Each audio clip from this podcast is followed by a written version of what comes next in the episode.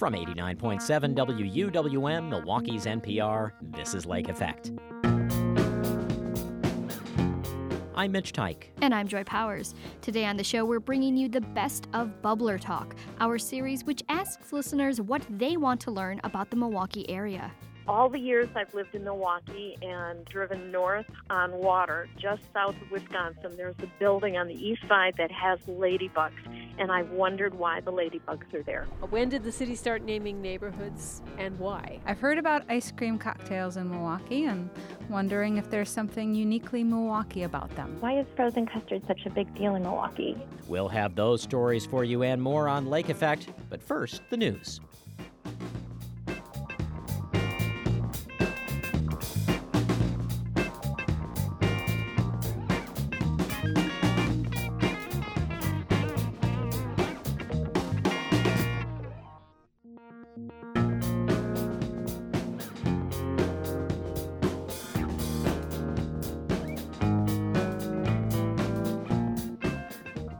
This is Lake Effect from 89.7 WUWM, Milwaukee's NPR.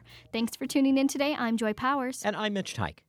For the last couple of years, WUWM has been reaching out to our listeners to ask what questions you have about the Milwaukee area. Those questions led to answers in the form of our Bubbler Talk series. Today, we're showcasing our favorite Bubbler Talks from 2017. In the next hour, we'll learn about the origins of Milwaukee neighborhood names, the city's abolitionist history, and many other stories from the area we call home.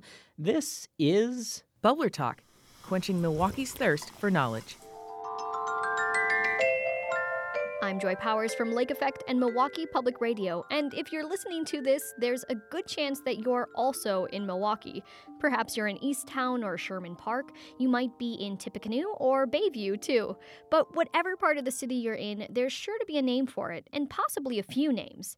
If you're like River West resident Glenda Puhek, you may be wondering why.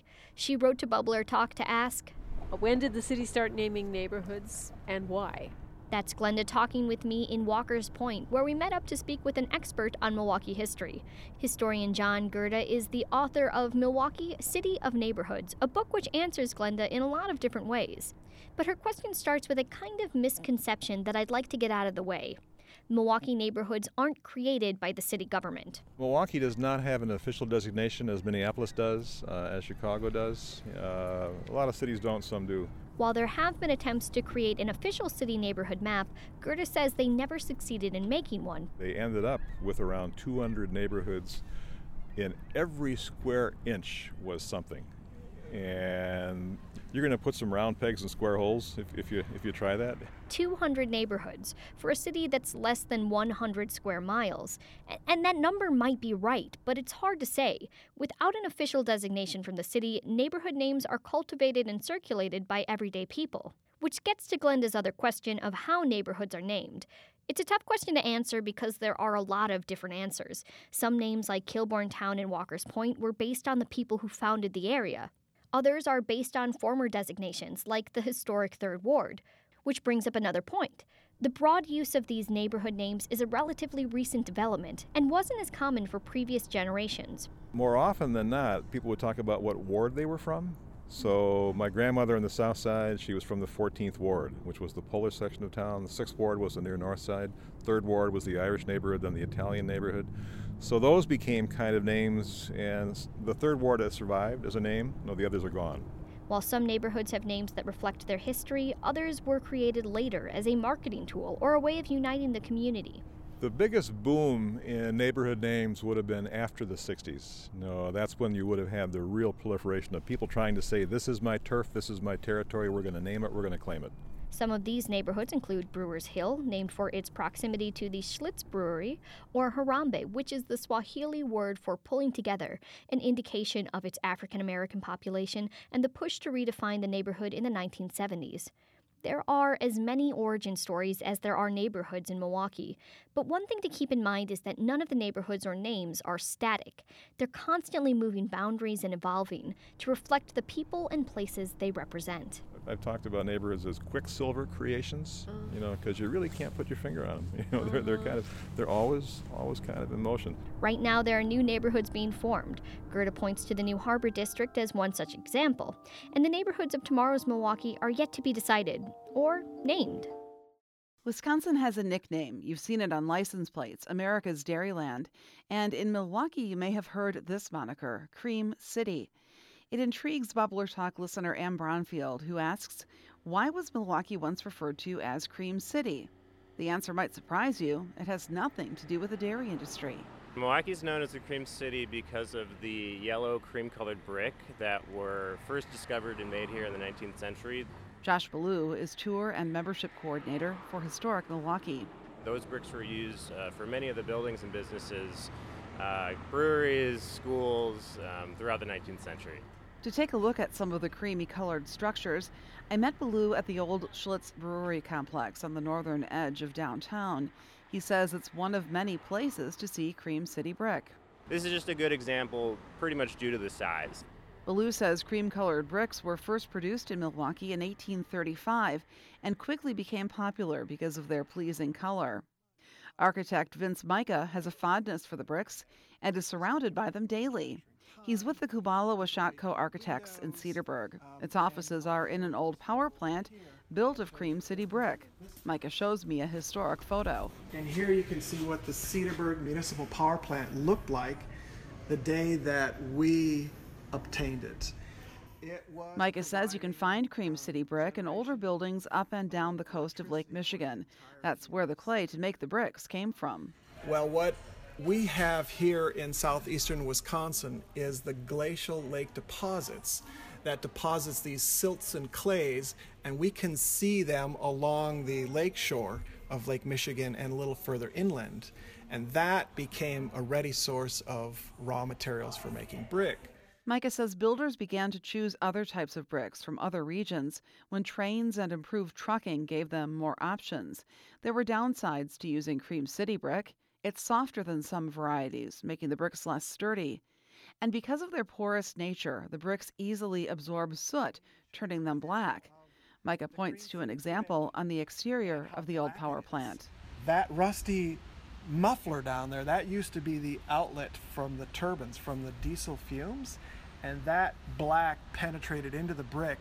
And we did some testing on it, and we could only get so far with it. And we said, you know what? That's the history of the building. We're going to let that be.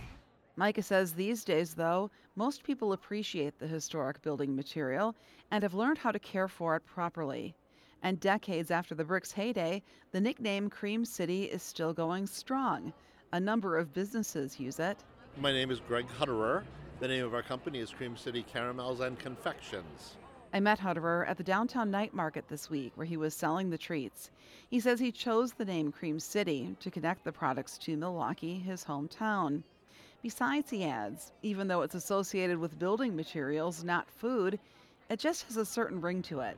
We thought because there's a lot of cream used in our caramels that people who weren't from Milwaukee, who wouldn't necessarily recognize the Cream City name as being Milwaukee, would think of cows and cream in that way.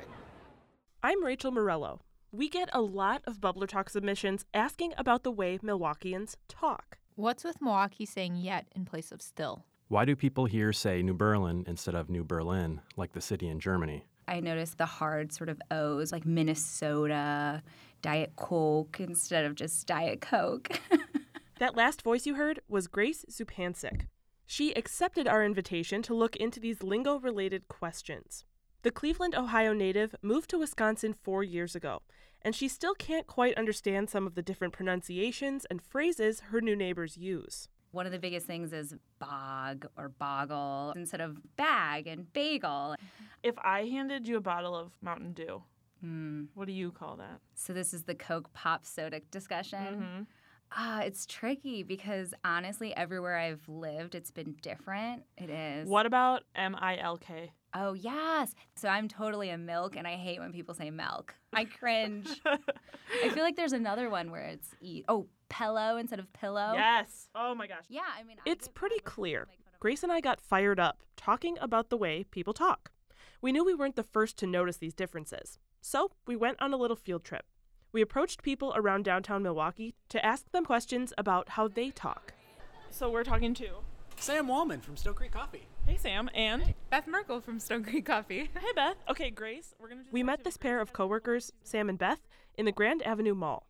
Grace was carrying a few sheets of paper with her. Written on them were some of the words she thought would be most telling of the Wisconsin accent.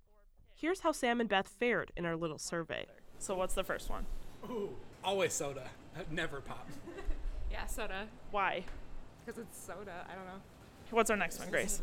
Okay, okay, this one's you just have to pronounce this. Bag. Bag. bag. You guys are trying so hard. No, I don't say bag. I don't say I bag. Say, like bag. Bag. I want to say bag, but I know I definitely say bag. Here's your next one. It's a pronouncing one. Milwaukee. Milwaukee. Why do you do that? Milwaukee. Is it M U H W A U K E E? Are you from here? Where are you from? Here. okay. I just enunciate.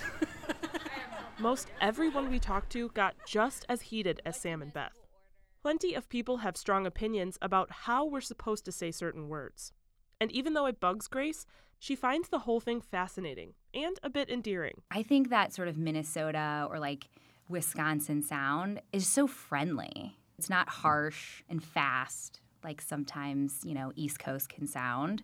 So it's really pretty, even though it's fun to kind of make fun of, especially when there's movies and TV shows out there that make it a caricature of a voice. So, how did we end up with this Wisconsin accent in the first place? There are a couple of ways to answer that question. Here to explain is UW Milwaukee linguistics professor Gary Davis. Nobody thinks that they have an accent. Everybody considers their own language use to be the norm. Dr. Davis says first, language evolves with history.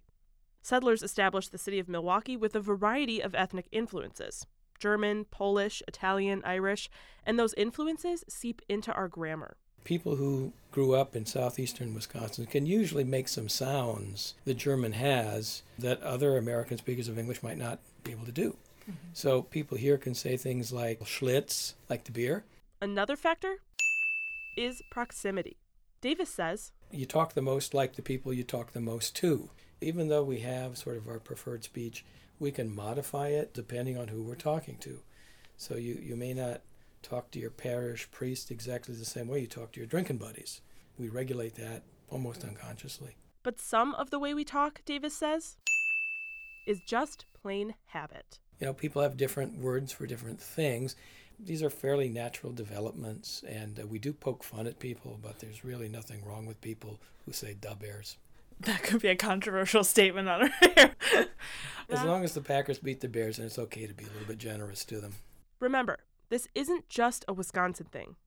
Edward McClelland literally wrote the book on how to speak Midwestern. It's called How to Speak Midwestern.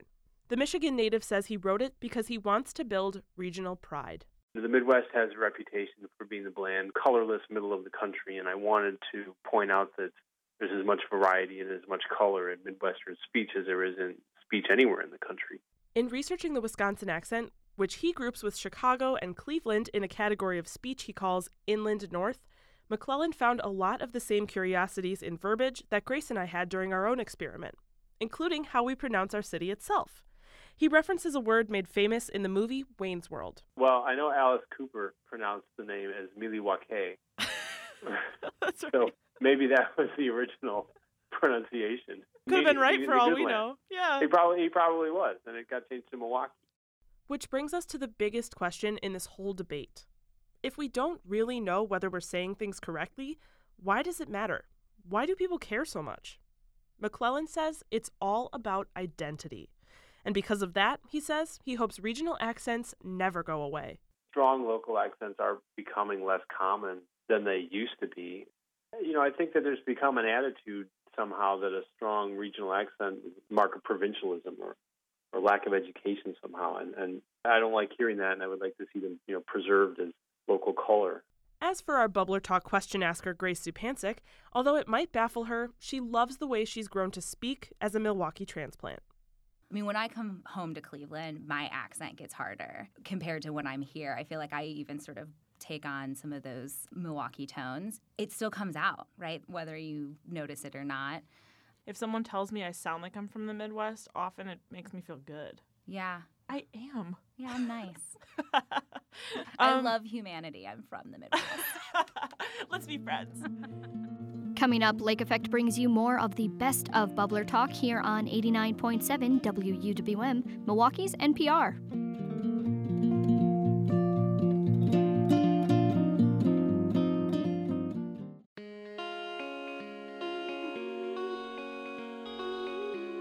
Lake Effect continues on 89.7 WUWM. I'm Mitch Teich. And I'm Joy Powers. We're continuing our look back at some of our favorite Bubbler Talk pieces of 2017, including this next one by former WUWM reporter Aisha Turner. Today's Bubbler Talk is rooted deep in Wisconsin history in the story of escaped slave Joshua Glover. He fled Missouri for Wisconsin in 1852 and was imprisoned in Milwaukee under the Fugitive Slave Law.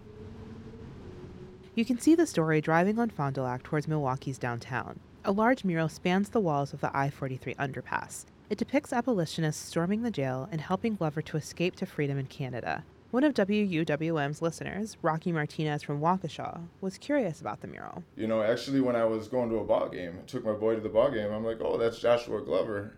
A few years ago, Rocky enrolled in a race and ethnicity class at Waukesha County Technical College. He was given an assignment. And the instructor had us do a project and looking into local history. And that was one of the topics that we chose was to look into the Underground Railroad here in Waukesha.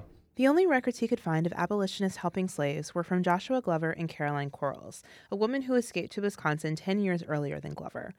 Rocky thought there was something strange. The picture of Caroline Quarles he found revealed that she was black but light skinned, and there aren't any known photographs of Glover, only a black and white drawing that shows him as fair skinned with European features and a 19th century suit jacket. Rocky wondered were those abolitionists only helping light skinned enslaved people? Maybe they were only helping slaves they identified more with. And if the Glover drawing is accurate, why is he depicted as dark skinned with coarse hair and African features in the Fond du Lac mural? But that's that's what I remember from the project. I'm not like a historian or anything like that, you know. To get some clarity, I took Rocky to meet with Clayborn Benson from the Wisconsin Black Historical Society and Museum.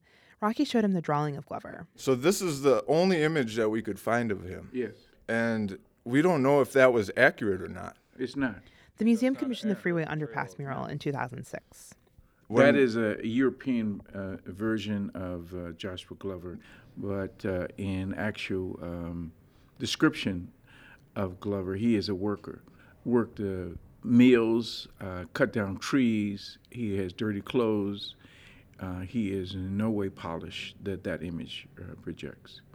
So, if that drawing of Glover is inaccurate, that means Rocky's hypothesis that only light skinned slaves were helped isn't true. Clayborn explained that many of the white people to settle in Wisconsin were coming from European nations where they or their families had been serfs. They arrived in the United States deeply opposed to servitude. This abolitionist spirit became ingrained in the state's culture. The, the state of Wisconsin goes on record as the only state in the entire union to defy the fugitive slave law. Now, that's major. It, it is major. And, and Waukesha is a regional headquarters for all of this activity. So then, so then we would have been able to find more cases other than Joshua Glover Well, and there are many Caroline more. Corson. There Are are many more. Are there? There are many more. If I were to guess, there's at least four to five hundred. Oh, really? Uh, uh, runaway slaves. And that didn't mean that cities and, and areas like Waukesha liked people of color. What it meant was that they did not want to tolerate with servants, slavery, and so they fought in any way they possibly can.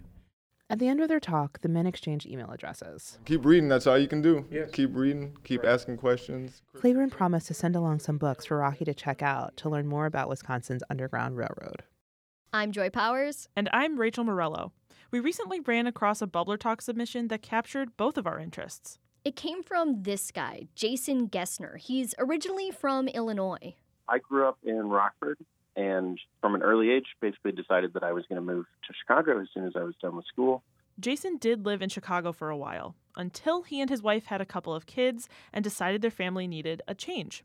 So they picked a place nearby, a place they'd heard nothing but good things about Milwaukee.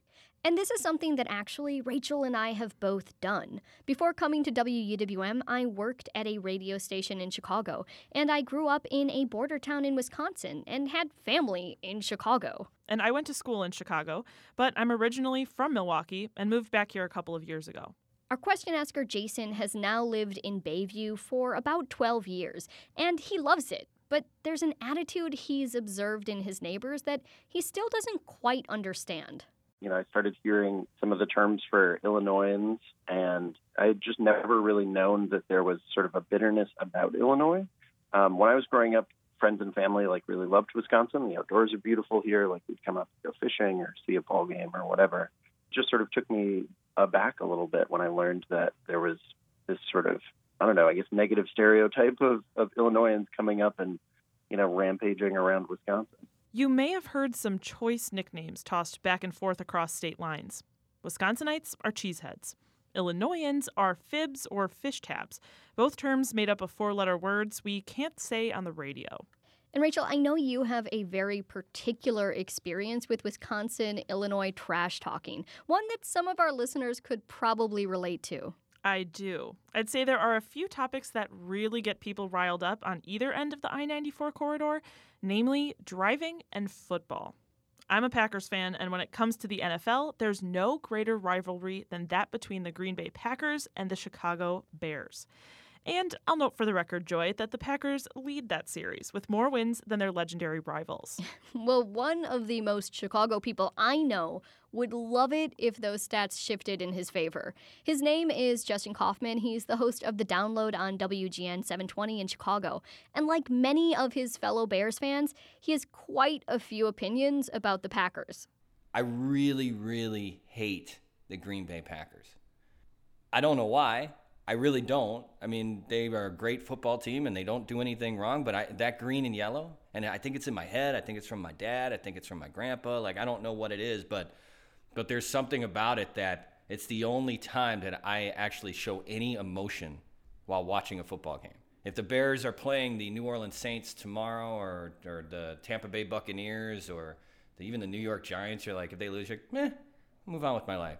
The Packers, there's a 20 minute hangover. There's like, there's something where I got, I need time, I need space, I need patience. You know, I need to do some meditations and deep breathing. Hearing that, what are your thoughts, Rachel?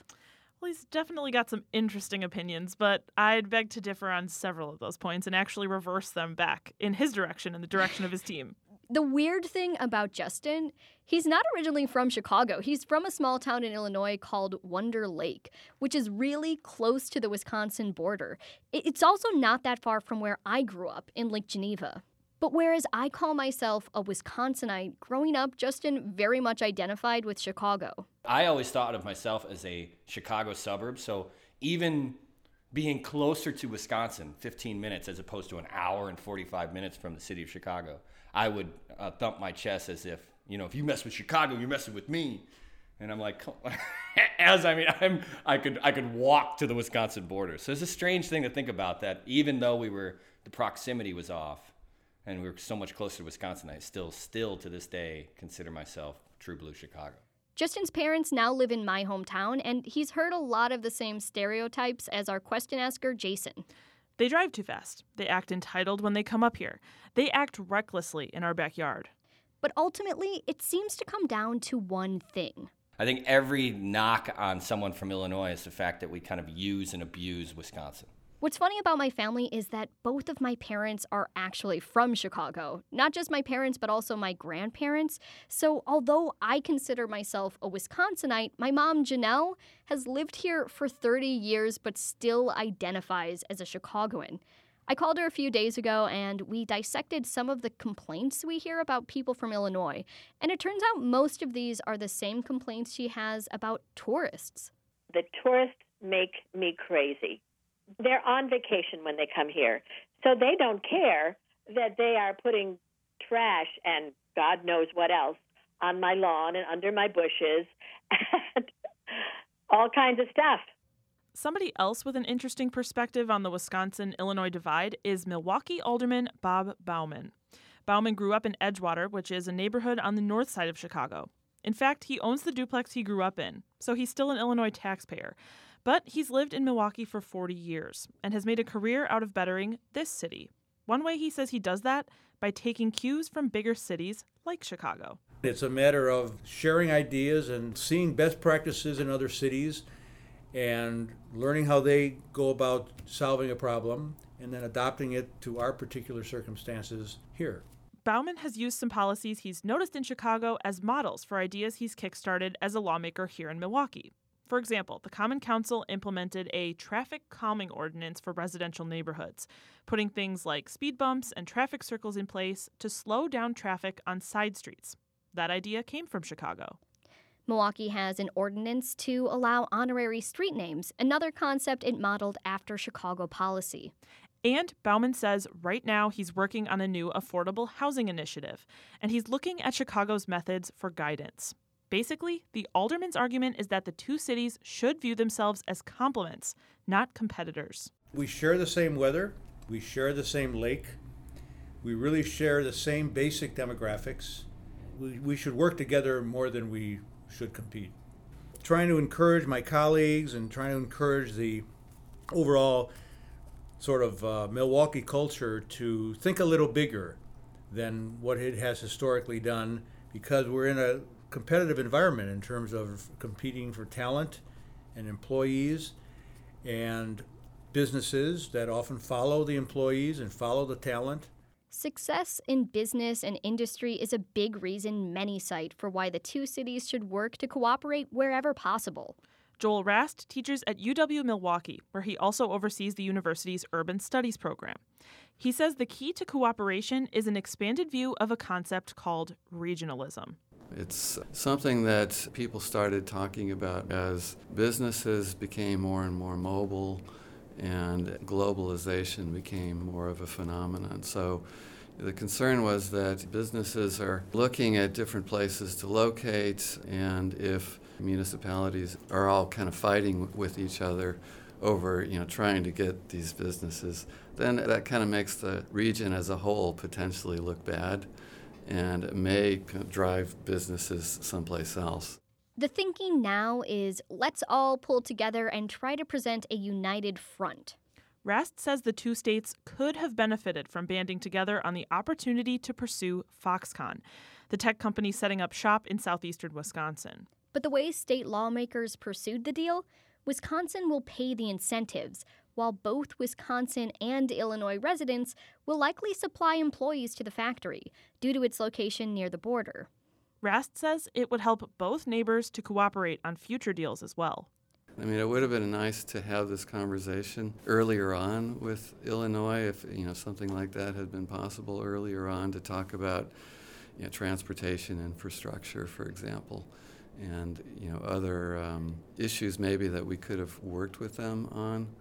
From what I saw of this deal, it didn't seem like there was much of an effort to coordinate with Illinois at all. At least if there was, I didn't read about it. But when we're talking about the frustration between Wisconsinites and Illinoisans, it all seems to be a little one sided. Especially when it comes to Chicagoans and Milwaukeeans. Here's Justin Kaufmann again. Living in Chicago, there's, there's something about being in a cosmopolitan city, a big city, where we love the concept of a second city, you know, to be the underdog to New York. But anyone who, who might be an underdog to us, we're like, we don't care. Although I am told from Milwaukee people that the rivalry between Milwaukee and Chicago exists in the minds of Milwaukeeans. In the mind of Chicagoans, we don't even think about them. We knew Wisconsin existed in Chicago. It is, we, we were very single minded. If we thought about another city in Chicago, uh, we'd think in terms of, well, New York, right? That would have been more of a rivalry to us than Milwaukee or Wisconsin. My mom, the self professed Chicagoan, appears to be right. This regional rivalry doesn't seem all that mutual. It seems more like an inferiority complex on the part of Milwaukee. And when it comes to Chicago versus New York, well, New Yorkers don't seem to care too much about their smaller rival either. So, this type of animosity is not unique. New Englanders have a famously contemptuous relationship with the people of Boston. Minnesotans poke fun at their rural neighbors in Iowa, and plenty of European nations have their own regional conflicts. But around here, there's one prevailing matchup that we all seem to believe in The one rivalry we've been able to pin down is Bears versus Packers. Oh, absolutely. Bears versus Packers. That's a fact. That's a fact. That one's the Bears versus the Packers. That is a rivalry. A short break, then Lake Effect returns with more of the best of Bubbler Talk here on 89.7 WUWM.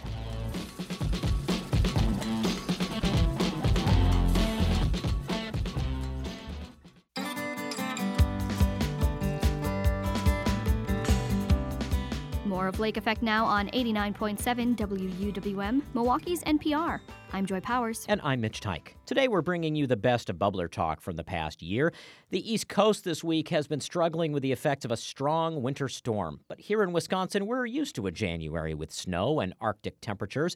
Milwaukee is the kind of place where people eat frozen desserts year round, especially frozen custard. And that's where we start this part of our look back. Hi, my name is Sarah Rashu. I'm calling in from San Francisco. My question is why is frozen custard such a big deal in Milwaukee? We don't typically get a lot of questions from San Francisco, but as you might expect, there is a reason Sarah got in touch. She is a Milwaukee area native with a frozen custard history. It was my summer job. I worked there for five years as a teenager at both Hefner's and Out and Out in Cedarburg. To figure out the answer to Sarah's question, we tracked down Bobby Tanzillo, co author of the seminal book on the subject called Milwaukee Frozen Custard. Actually, he was pretty easy to track down because he is also managing editor at On Milwaukee, whose offices are across the street from the WUWM studios in downtown Milwaukee. Anyway, we asked him that very basic question why is frozen custard such a big deal here versus anywhere else? I don't think anybody really knows why. I mean, the, you know, we talked to all kinds of people. We talked to custard stand owners, we talked to the dairies that make custard mix, all these people who should theoretically know. Right. And everybody has some sort of theory maybe, but I mean, we are a dairy state. Right, we're a dairy state, which seems obvious, you know, in, in one way. But I think what what we got from talking to all these people, what the in the Venn diagram, that overlapping section was that in Milwaukee, there's always been this among the custard stand operators, has been a commitment to quality first, you know, and then as part of that, cooperation. Do you know what I mean? And, and what happens is, you know, Joe Clark is the guy who opens the first custard stand here, and he hires a guy named Paul Gilles, who then goes and opens Gillies. And then he has a night manager named Leon Schneider, who then goes and opens Leon's. You know, I mean, and and then you know Art Richter has the Milky Way, and he needs somebody to manage the Milky Way. He hires Elsa Kopp, who then opens her own place. You know, and and while this is going on, Leon is helping all these other people at the same time. You know, and Leon's, you know, uh, trained Al, who opens Al's, you know, he, Trudy, who opens Trudy's. And, you know, he also, they were never really in competition with other custard stands. They wanted other, other custard stands to serve a quality product because they wanted people to associate custard with being a quality product. So when somebody, and he would say, you know, somebody would drive past here and see that we sell custard, and if they've had custard in the past and it's good, they'll stop and have custard. If they've had custard in the past somewhere else and it's bad, they'll just keep driving. So, the guy who spent months trying to track down the answer of why frozen custard is such a big deal in Milwaukee says the answer is no one really knows. Unlike frozen custard itself, that is kind of unsatisfying. But as Bobby Tanzillo says, there are a lot of things that make the custard scene special, like the cooperation between the big three Kopp's and Gilles and Leons. But maybe another important question to ask is what makes frozen custard special, or at least distinct, from other frozen dairy desserts? We found someone to help us. My name is Bill Klein, and I am the uh, plant manager for the Babcock Hall Dairy Plant, which is on campus here at the University of Wisconsin, Madison. Klein offered a definition. In order to be called a custard, you need to have 1.4% egg yolk solids.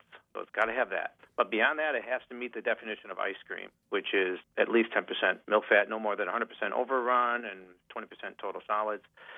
So if you compare it to ice cream, the, really the only difference is it's got you know that egg yolk added to it, and the egg yolk is added for both flavor as well as an emulsifier.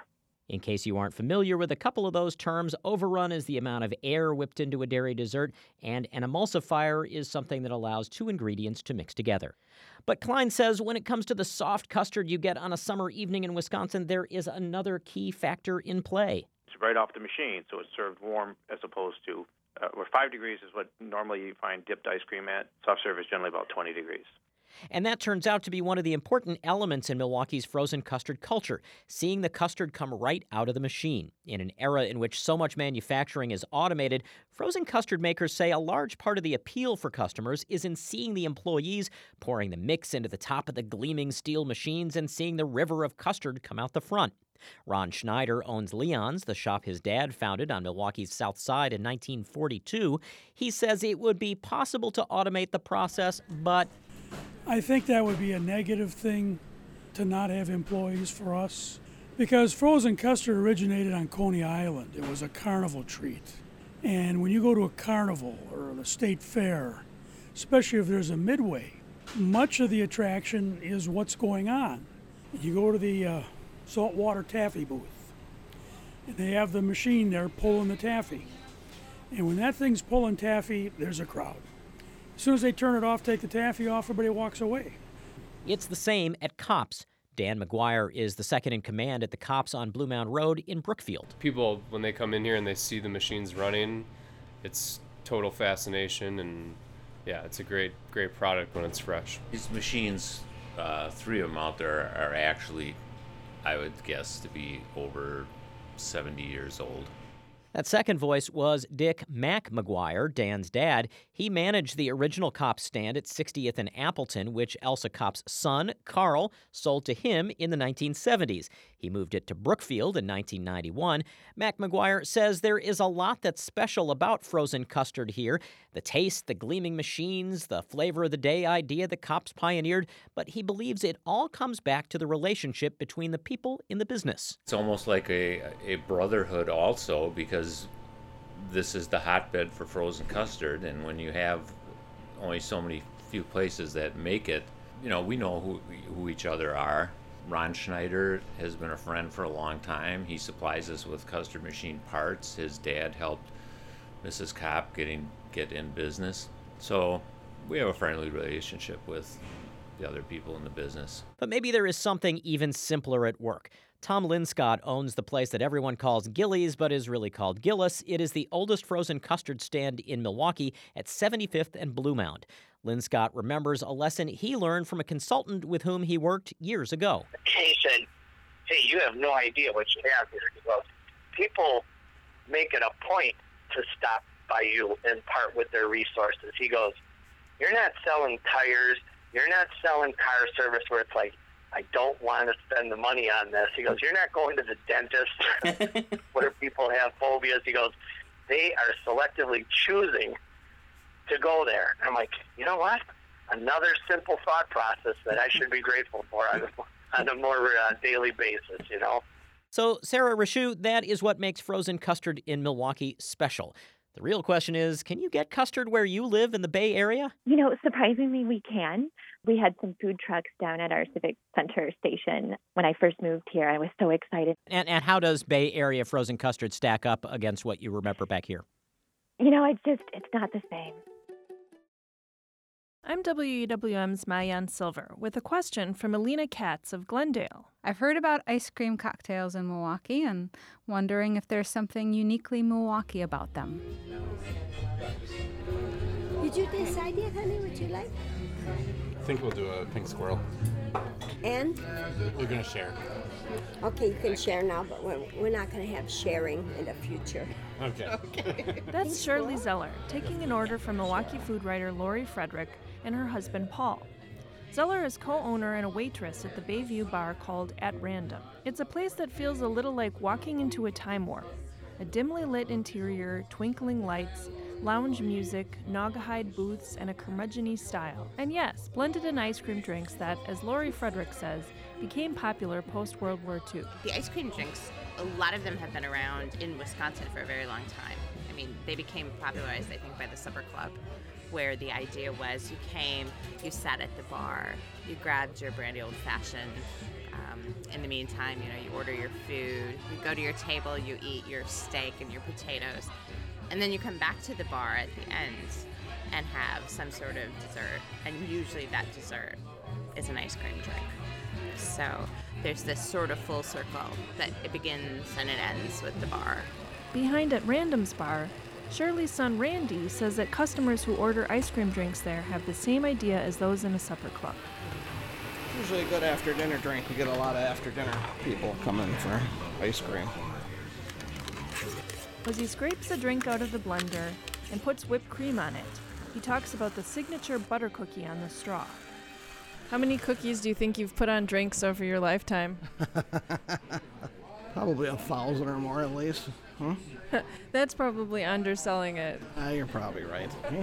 Randy's father, Ron Zeller, opened at random after working at another classic Milwaukee cocktail bar, Bryant's. They don't put cookies on the ice cream drinks there, but Bryant's current owner, John Dye, explains what's uniquely Milwaukee about the almond flavored, rose colored pink squirrel that Lori and Paul ordered. As far as we can figure, it was invented in the late 30s or early 40s by Bryant Sharp, who started Bryant's Cocktail Lounge. It coincided with the invention of the blender, and uh, Bryant picked up the use of the blender right around then. We don't know if the cream came first and then they're like, hmm, let's use ice cream, or if, because this is Wisconsin, they started using ice cream, and then for those people outside of Wisconsin, they could just use cream. so. Bryant came up with the pink squirrel during a cocktail competition.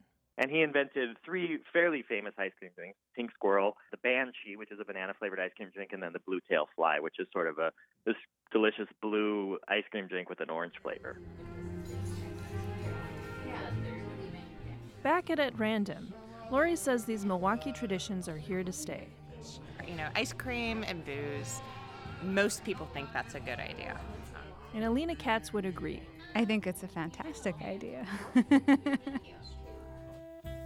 One last break, then Lake Effect continues our look back at our favorite Bubbler Talk pieces from the last year. That's next on 89.7 WUWM.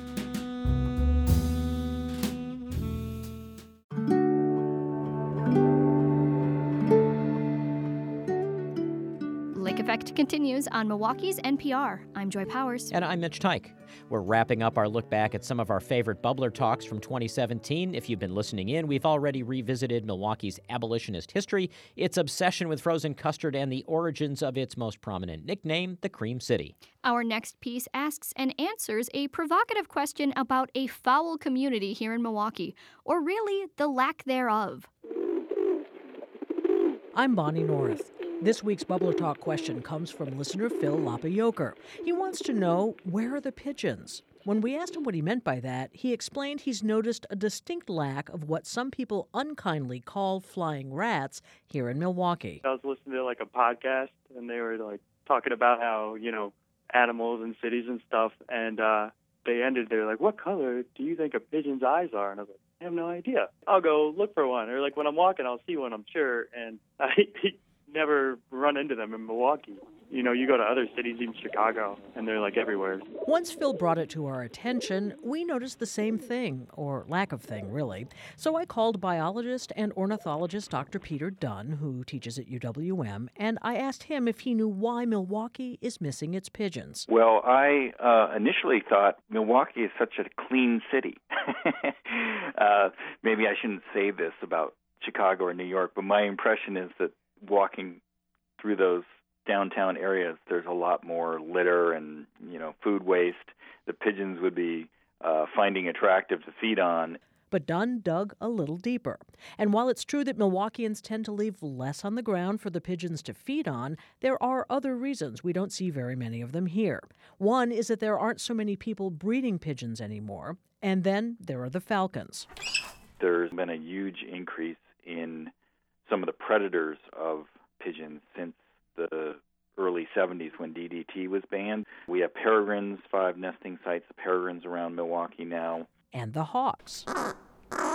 Cooper's hawks, those are the birds that you see around the east side quite a bit. They're just flying between houses really low and checking out bird feeders. As everything in nature has a purpose, I wondered what ecological role that pigeons play. Dunn says they're kind of avian janitors. They're pretty much dependent on humans. They probably feed quite a bit on seeds that are found in livestock waste, so uh, they do have a role as cleaning up after us. People who study pigeons point out they're not your typical bird brains, which is to say they're smart and highly evolved. So why do they have such a bad reputation? Again, I turn to Peter Dunn, who says it's a bit of familiarity breeding contempt. They can get pretty ugly looking when they're hanging around in the trash and see some that have their feathers all matted because they've gotten garbage stuck in their feathers and they haven't cleaned it off. Dodging their droppings doesn't endear them to us either. Well, I got back in touch with Phil Lopayoker to let him know he was right. All right, thank God. He was surprised to learn that the reason he wasn't seeing pigeons was because of the citywide increase in hawks and falcons. Wow, that's like a, a cool cause and effect kind of thing going on there. Most importantly, I'm not crazy, at least as far as pigeons are concerned. They gross me out still, but that's very interesting. So, what was Phil going to tell his friends? That I'm right. That's that's what I'm going to say. I'm not even going to explain it. I'm just going to say I'm right. It's on the radio and it's official. I'm Rachel Owens. This week's question comes from Nancy Leafblad of Brookfield. All the years I've lived in Milwaukee and driven north on water, just south of Wisconsin, there's a building on the east side that has ladybugs, and I've wondered why the ladybugs are there. They're hard to miss, crawling down the west side of the Milwaukee building at 622 North Water Street. The key to understanding the bugs, though, is knowing the mastermind behind them, John J. Burke, founder of Burke Properties, which owns and manages the building. The company is now run by his daughter, Wendy Burke. She explains how the bugs landed there. They've been hanging there since about July of 1999. My father had a sign maker who he had worked with in a prior business venture make those ladybugs for them. They're about six feet tall and about three feet deep. And that's just as John Burke designed them. The ladybugs were his brainchild and built to his exact specifications, right down to the paint job. Made of fiberglass, they're durable, yet light enough for a three person crew to install. And Wendy Burke should know she was on that crew.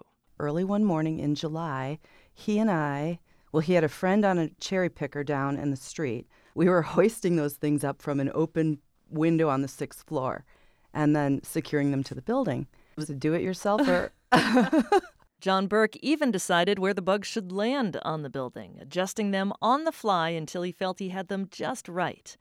But why put them there in the first place? At the time in the city, there was some conversation going on about what is decoration and what is art. There were some artists who were very much opposed and were very verbal about how much they did not like the ladybugs.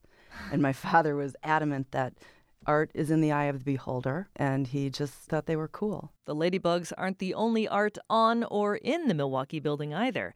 Take the elevator up to the second floor, and you walk into a modern art gallery, which also houses the offices of Burke Properties. One of the most stunning pieces, by world renowned Milwaukee artist Marc Sijan, is a lifelike sculpture of a young woman kneeling with her eyes closed, titled Meditation. Still, the ladybugs loom large, literally. The lowest of the three hangs just outside the office where John Burke used to work. It's not hard to imagine him enjoying his unique view from his desk of the inside of the bug. But what did he think about how they appear to most of us from the outside? Wendy Burke recalls his reaction when he first saw his completed creation. There was a restaurant called Mannequins uh, across the street in the floor of the Chase Tower, and he was sort of like Christo, sitting back and admiring his handiwork. And I think probably that same day, Mayor Norquist walked by and said, Hey, John, like the bugs. So he was very pleased with his art, his public art. Our question asker, Nancy Leafblad, seems to also be pleased. They just make me smile when I go by there, and I do that a lot, and it's just fun to know why they're there. Before wrapping up our conversation, I asked Wendy Burke if there was anything else we should know about the ladybugs. No, just enjoy and give us a call if they're not lit. we try to stay on it. The Hoan Bridge. It's a Milwaukee landmark and a daily route for many of the city's commuters. But perhaps you've noticed a certain smell that infiltrates your car as you're driving. Oh, oh what is that? Mm. Ew. Oh, that's not good. I'm Audrey Nowakowski, and for this week's Bubbler Talk, a listener named Terry asked, What's that rotten egg smell driving over the Hoan Bridge? Well, to find out, I took a trip to Jones Island to meet Bill Graffin, Public Information Manager for the Milwaukee Metropolitan Sewage District. It's a tough call where exactly it's coming from, but when you're driving over the bridge over the wastewater treatment plant, it, probably a good guess that it's coming from here. Jones Island has been home to MMSD's wastewater treatment facility since 1926. In other words, it's where your sewage goes when you flush the toilet, run your garbage disposal, or spit toothpaste down the drain.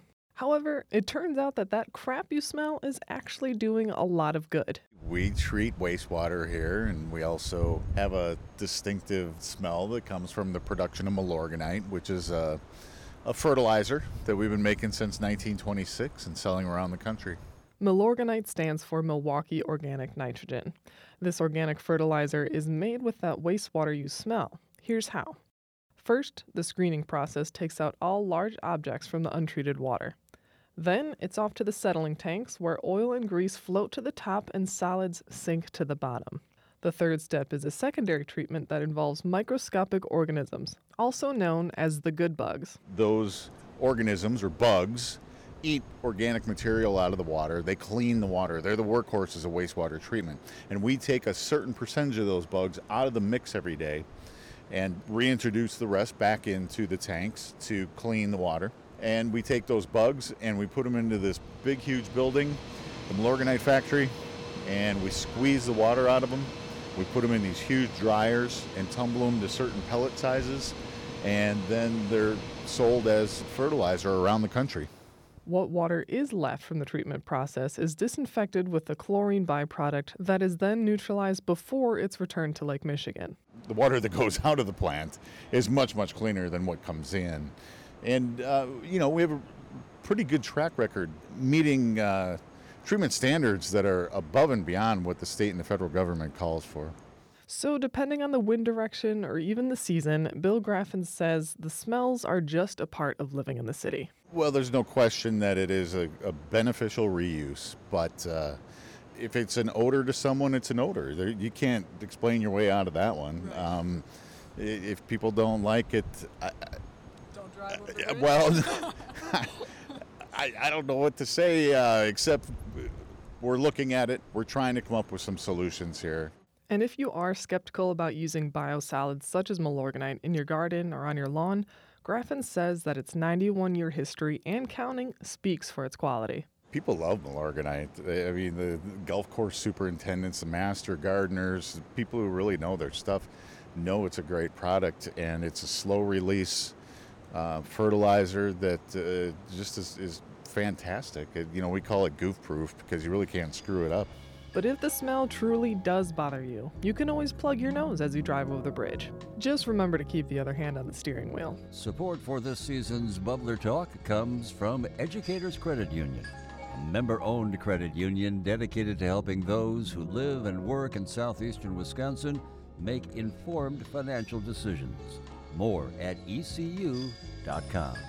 What's got you scratching your head about the Milwaukee area? Submit your question at wuwm.com slash bubblertalk. You've been listening to Lake Effect. I'm Mitch Teich. And I'm Joy Powers. Thanks so much for tuning in today, and we hope you enjoyed the best of Bubbler Talk. We'd like to thank the entire staff here at WUWM for all of their hard work on this series. Joy and I produce Lake Effect along with Audrey Nowakowski, Bonnie North, and Maayan Silver. Additional reporting comes from Marti Mikkelson, Rachel Morello, and Susan Bence. We get web support from Michelle Maternowski, and Jason Reevy is our studio engineer. Willie Porter wrote our theme music. Thank you so much for tuning in, and I sure hope you'll be with us again tomorrow and Sunday at 3 for Lake Effect Weekend on listener supported 89.7 WUWM, Milwaukee's NPR. Stay tuned, fresh air is next. It's 11 o'clock.